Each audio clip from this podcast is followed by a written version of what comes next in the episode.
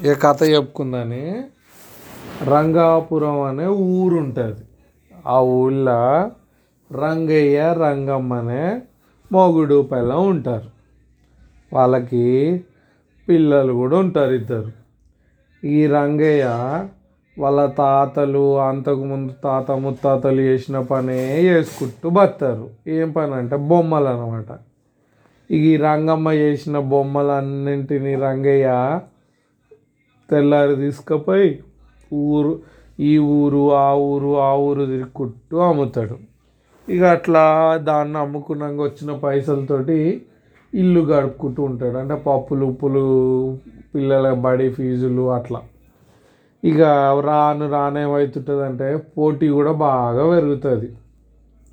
వీళ్ళేం మట్టితో చేస్తారు కదా? ఇక మెల్లగా వాళ్ళు వీళ్ళు అందరు చేసి అమ్ముతూ ఉండేసరికల్లా వీళ్ళకి బిజినెస్ అవుతూ ఉండదు వ్యాపారం. ఇక బాధ పడుతూ ఉంటాడు. ఇక ఒక రోజు ఆయన పిల్లలతో అంటాడు మనం పొద్దంతా తిరుగుతున్నా కానీ అసలు మన తిండికి వెళ్ళేలాగా లేదు. ఇక బొమ్మల్ని ఆపేసుకొని పట్నం అన్న పోతే పనికన్నా పోతా అనేసి. అయ్యో అవును అయ్యా అయితలేదు కానీ ఇక మీ తాత ముత్తాతల పని అయ్యే ఎట్లా వాడగొడతాం? మనకేమో ఇదే పని వచ్చు మిగతా ఏవైనా కొత్తగా అవుతాయి ఏమొద్దు? ఏదో కొద్ది రోజులు గిట్నే గడుపుకుందని ఏదో అదృష్టం ఏదో ఒకటి కలవదా అనేసి అంటుంది. ఇంకా అట్లా చేస్తూ ఉంటే ఇక ఒక రోజు రెండు మూడు రోజుల నుంచి ఒక ఊరు తిరుగుతాడు ఆ ఇంకో ఊరు ఎక్కడో బొమ్మలు అమ్ముడు అస్సలు ఒక్కటి కూడా. ఇక అట్లా మళ్ళీ ఇంటికి వచ్చి మళ్ళీ తెల్లారిపోతూ ఉంటే ఒక ఊర్లో అమ్ముతామని పోతే ఆడెవ్వరు కొనకపోతే సరే ఇంకో ఊరికన్నా పోతా అని ఇక మధ్యలో తవ్వు ఉంటే అడవిలోకి వెళ్ళి వస్తుంటాడు.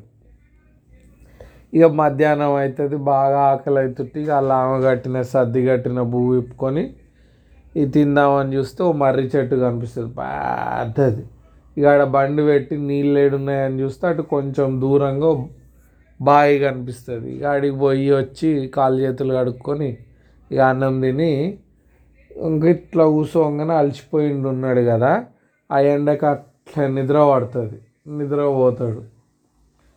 ఇక ఆయనకి కత్తులు యుద్ధం చేసుకుంటున్నట్టు సప్పుడు వినిపించేసరికల్లా లేస్తాడు నిద్రలోకి వెళ్ళి లేచి చూస్తే ఆయనకి ఆశ్చర్యం అనిపిస్తుంది. ఏంటంటే ఆయన ఎవడరా కొట్టుకుంటున్నాడని చూస్తే ఆయన బొమ్మలు ఉంటాయి కదా ఆ బండి మీద ఉన్న బొమ్మలు కత్తి పట్టుకొని ఒకటి ఒకటి ఒకటే యుద్ధం చేస్తుంటాయి. కిందికి దుంకుతాయి. మొత్తం అన్నీ యుద్ధం చేసుకొని మొత్తం అన్నీ పగిలిపోతాయి. పచ్చలు అయిపోతాయి బొమ్మలన్నీ.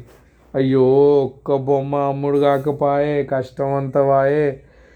ఇక ఎట్లా తినాలి ఏంది అని బాధపడుతూ ఉంటాడు. ఇదేదో ఎవడో మాయావి వచ్చి చేసిండు. ఇక మా రాజ్యంలో రాజు కన్నా చెప్పుకొని నా అన్యాయాన్ని ఈ చేసిన అన్యాయానికి ఆయనే ఏమన్నా తీర్పు చెప్తాడు అనేసి ఇక పోతాడు మెల్లగా. ఆ రాజ్యం యొక్క రాజధాని అంబికాపురం అనమాట ఇక పోతే రాజుని కలవాలని అంటే ఎందుకు అని అంటే అర్జెంటు నా బొమ్మలన్నీ ఆగమైనాయి అంటే ఇక సరే అని పంపిస్తాడు భటులు. ఇక లోపలికి పోయి రాజా రాజా నేను నా బొమ్మలు ఇగో మొత్తం ఆగిపోయినాయి ఆగమైపోయినాయి అంటే అరే ఎవడు చేసిండ్రా అంటే మాయావి అని అంటాడు. రాజుకి ఏం అర్థం కాదు. కానీ రాజు దగ్గర ఒక తెలివి కల మంత్రి ఉంటాడు. ఆ మంత్రి అరే ఏమైందో చెప్పురా అంటే చెప్తాడు. కథ అంత ఇట్లా పోయి వండుకున్నది. ఇక సరే అనేసి మంత్రి నేను రాజు కూడా వస్తాము రేపు మళ్ళీ కొన్ని బొమ్మలు తేపో అనేసి అంటే ఇక పోతాడు. పోయి బొమ్మలు తీసుకొని వచ్చి రాజు మంత్రి మాయేషం వేసుకొని ఇక పోతారు ముగ్గురు కలిసి. ఇక సరిగ్గా మధ్యాహ్నం పూట పోయి బండి ఆస్తే ఏమో చెట్టు కింద పెట్టి కడుక్కొని ఇంత తిని నిద్ర నిద్రపోయినట్టు యాక్టింగ్ చేస్తుంటారు. మళ్ళా జరిసేపటికి ఇక ఆ బొమ్మలు యుద్ధం చేసుకొని కొరిక్కు అని కొట్లాడుకుంటూ ఉంటాయి. కింద పడి మొత్తం పగిలిపోతాయి జరిసేపోయినాక ఇక రా రాజుకి ఏం అర్థం కాదు. అప్పుడు మంత్రి అంటాడు ఆహా రాజా మనం వెతుకుతున్న మీరు వెతుకుతున్న రాజధాని నగరం దొరికిపోయింది మనకు అంటాడు. ఎక్- ఈ- ఎందుకు అంటే ఆ రాజు చెప్తాడు అనమాట మంత్రికి మనం ఈ రాజధాని నుంచి వేరే ఒక పెద్ద రాజధాని కడదాని దానికి స్థలం చూడు అనేసి. మంత్రి కూడా దేవులాడుతుంటాడు. ఇక ఎక్కడ కడదామంటే ఇగో ఇక్కడే కడదా అని అంటాడు. ఇక్కడ ఇట్లా కొట్లాడుకుంటున్నాయి కదా అంటే లేదు రాజా అంతకుముందు చాలా సంవత్సరాల క్రితం ఇక్కడే అవంతిపురం అనే రాజ్యం ఉండేది. ఇక్కడ యుద్ధాలు ఇవన్నీ జరిగి ఆ ఆత్మలన్నీ ఇక్కడే ఉన్నాయి చచ్చిపోయిన ఆత్మలు. సో ఇక్కడ రాజ్యం బట్టి పెడితే రాజ్యం వచ్చిందనేసి ఆ ఆత్మలు కూడా శాంతించేస్తాయి. మీ ఖ్యాతి కూడా చాలా దూరం పోతుంది అనేసి చెప్తే రాజు సరే అంటాడు. ఇక బొమ్మలోని మంత్రి అంటాడు మంచి స్థలం చూపించినవరా నీకు కావలసినంత నువ్వు ఎంత మొయ్యగలుగుతావు అంత బంగారం ఇస్తాం తీసుకోపో నీకు అనేసి ఇస్తారు.